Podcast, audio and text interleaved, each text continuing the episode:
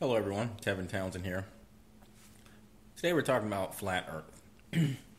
and I didn't want to make an hour long presentation. In fact, this isn't even a, a presentation or an argumentative based uh, episode.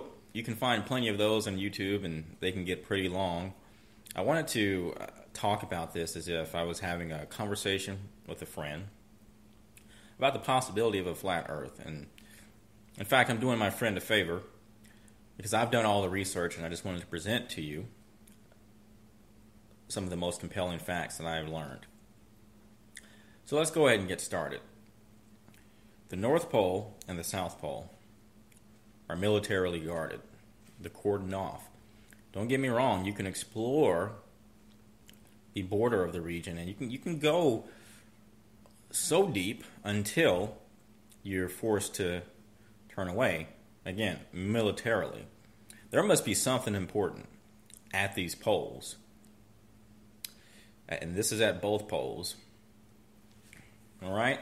Now, if you are intelligent, you would know that this has all the signs of a secret, and where there's smoke, there's fire.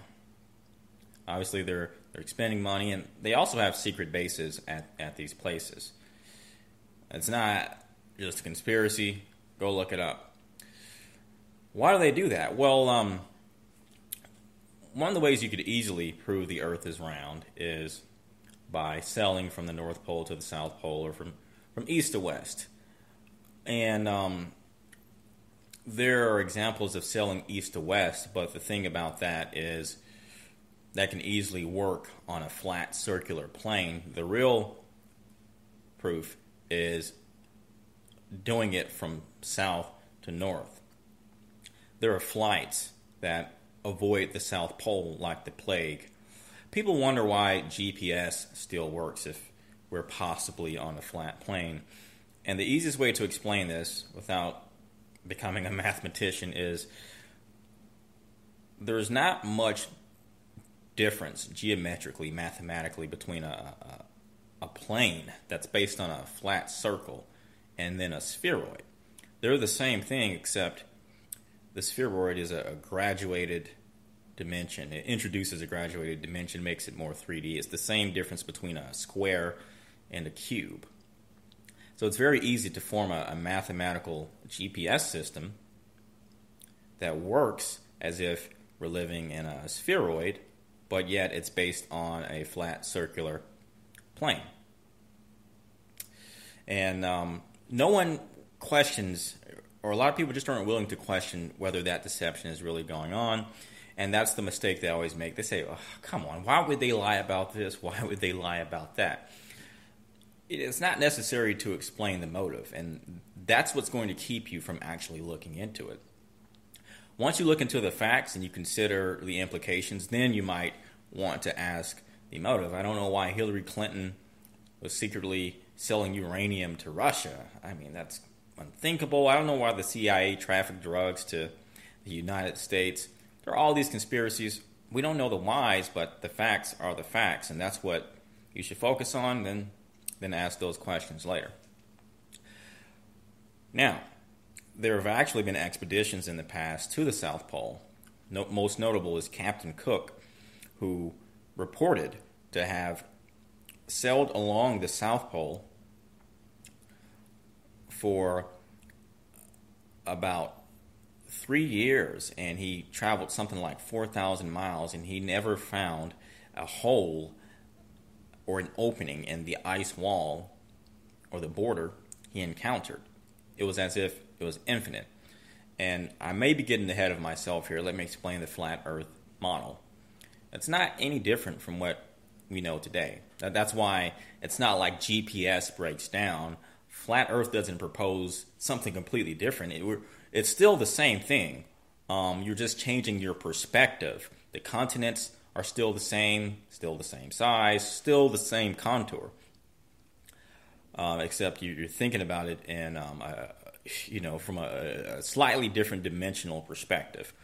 There was a guy called Gleason who came out with a map in 1892. He published a map, a legitimate publication, and it's based on the flat Earth model. And it's simply where the North Pole is in the center and the South Pole surrounds the outer edges. And um, the continents are perfectly accurate. It looks just like a map we have today. And he got all that right, yet why would he get everything wrong when it comes to the South Pole? So that's that's just something to think about. Flat Earth isn't new, and it's not based on religion. That's what I used to think. I used to think it was just a bunch of creationists and religious nuts. But prior to the Abrahamic faith and the Roman Catholic Church, you have other civilizations like, uh, especially civilizations that studied astrology, that had flat Earth models and that had flat Earth maps. So you have to understand that maybe this is a new school of flat Earth. I don't know. But you have people that are just everyday, average, smart people that are asking these questions and having an honest conversation with themselves about the possibility of a flat Earth. And it, maybe it's not what you're used to, where so many people are contrived and they're attached to a dogma and they're fabricating evidence and distorting science. There's been a lot of that, and science has had to prove them wrong. But here's here's a, something very important for you to understand. It used to be that when the Roman Catholic Church came into power, they distorted religion and they distorted a lot of historical facts, and they would distort science. And then science eventually won with the Enlightenment. Now, um, science has been infiltrated because the the people that are behind this uh, conspiracy, the people that run the world, they typically control both sides of the debate. It's hard for a lot of people to, to understand that this Republican versus Democrat squabble we've been having for the past 50, 60 years is um, uh, it's manufactured. It's hard for them to believe, but yet they they watch TV every day and, and they'll never figure it out. Republicans versus Democrats, Republicans versus Democrats, nonstop. They're both controlled by an elite that um, want to give you the illusion of uh, whatever they, they, they want you to believe. Okay? Back to the flat earth. We talked about uh, Gleason.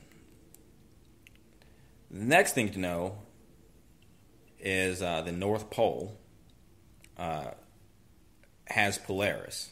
And Polaris is a very important star. I think every civilization is aware of it.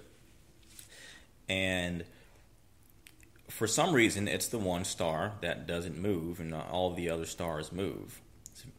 And there are all kinds of models that explain that perfectly under a, a flat Earth model.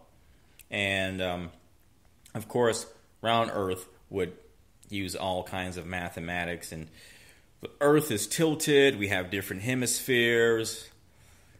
Um, it's on this side of the ecliptic, and this is when you have to use Occam's razor, because uh, the fallacy of science today is that it's based so much on mathematics and very little experimentation. And, and, this isn't even coming from me, it's coming from Nikola Tesla, who criticized modern day science and said um, pretty much that. The, the explanations we have for the world based on uh, you know the current um, astronomy use these astronomical numbers. The Earth has to be the Earth is rotating at 55,000 miles an hour. The sun is 93 million miles away. These galaxies are trillions or you know millions of light years. And um, while I can have an appreciation for our insignificance and um, and, and the grandeur of the of the cosmos, you have to at a certain point realize the extremes you're going to to make a theory work. And Eric Dubay and his um, work pretty much explains how the uh, theories we have now evolved and how they became more and more complicated. A good theory will always be simple and elegant if it's right. Even, and, and with the complicated explanations we have, one of the main problems is it's hard to uh, verify or test. And one of the main tests of a, a, solid theory is that it's easily falsifiable or investigatable. Um, it's hard for us to investigate the cosmos. We can't go into outer space unless we have millions of dollars to build a, a rocket ship, or maybe billions of dollars. Um, it, it's it's really difficult. That's why with, with global warming, um, they say the, the, animals are dying and the ice caps are melting, uh, and, and, it could be going on. Not not due to um, humans, though. I mean, there could be a global warming going on. Apparently, global warming and global cooling is natural. It's not necessarily man-made, but uh, we're led to believe it's man-made, and then we have to take all kinds of actions, and the UN gets involved, and there's a lot of funding, a lot of legislation that comes after that. But no one has a friend they can call in, in the North Pole or the or the South Pole. No one lives there, and um, no one is going to sail to the North Pole the, or the South Pole to, to verify these claims, um, and so they can get away with it. Uh, not to mention that parts of it are cordoned off. So it's back to the cosmos. Um, they can get away with this, and we can never hard verify. Uh, we could, you know, we, we don't have the ability to actually go into outer space and, and, and learn finally. Right? It's all done through through soft verification, and the reasons they give us are what you might call soft mathematics, uh, but to them it's it's hard mathematics. Um, we're told that you know the Earth is rotating and it's orbiting along an ecliptic, and then our solar system is also orbiting uh, along an ecliptic, and then our galaxy is um, has an orbit as well. And when we look in the skies, you should see this wild retrograde going on with all the celestial bodies, and you should have a parallax view where everything is, is just moving crazy. But we do not see that. And once again, you have uh, these these fancy theories that that are um, so convoluted and um, you know so well designed mathematically to uh, create an explanation for that. You can do anything with numbers. If I wanted to prove to you that there was more crime in the state of Mississippi than, than Tennessee, I could do that. Uh, so that that's one of the main fallacies of of um, of science today.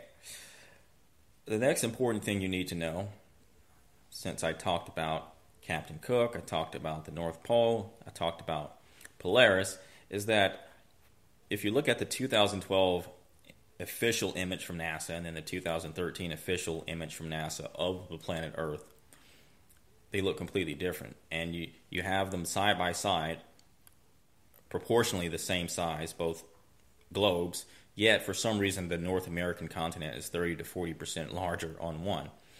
That doesn't happen if it's a legitimate photo. And again, this is Eric Dubay's work. He found this. It's very simple things we're not picking up on, and they continue to get away with uh, the lies. I, I don't know how to tell you that you know NASA completely fooled you with with CGI images and they literally in one year changed your our complete perception of how how the Earth actually looks from space. Eric Dubay goes even a, a, little further, and he shows that in the original NASA footage of the expedition on the moon, the flag is seen waving, even though there's not supposed to be any air, right? And he shows that you can speed up the image, uh, excuse me, you can speed up the footage and slow it down to give the sensation of uh, less gravity or um, or gravity like we have on Earth. We've seen many astronomy movies and uh, moon landing movies. We've seen Transformers. I've seen Disney, Pixar films. CGI is real, and saying that you've gone to the moon and you've made it past the Van Allen radiation belts, which was never discussed back in the 1960s is an is an extraordinary claim, and uh, people that question that shouldn't be attacked. Um, there are legit some legitimate questions. There are no stars in the background. even though we have millions and billions. There are no stars in the background of uh, these images of NASA on the moon. And uh, that was also the case with SpaceX. I did an episode on this as well. And I mentioned that a lot of it looks like CGI. Why are there no stars in the background? The other thing you have to understand is that project to land someone on the moon cost so many billions of dollars.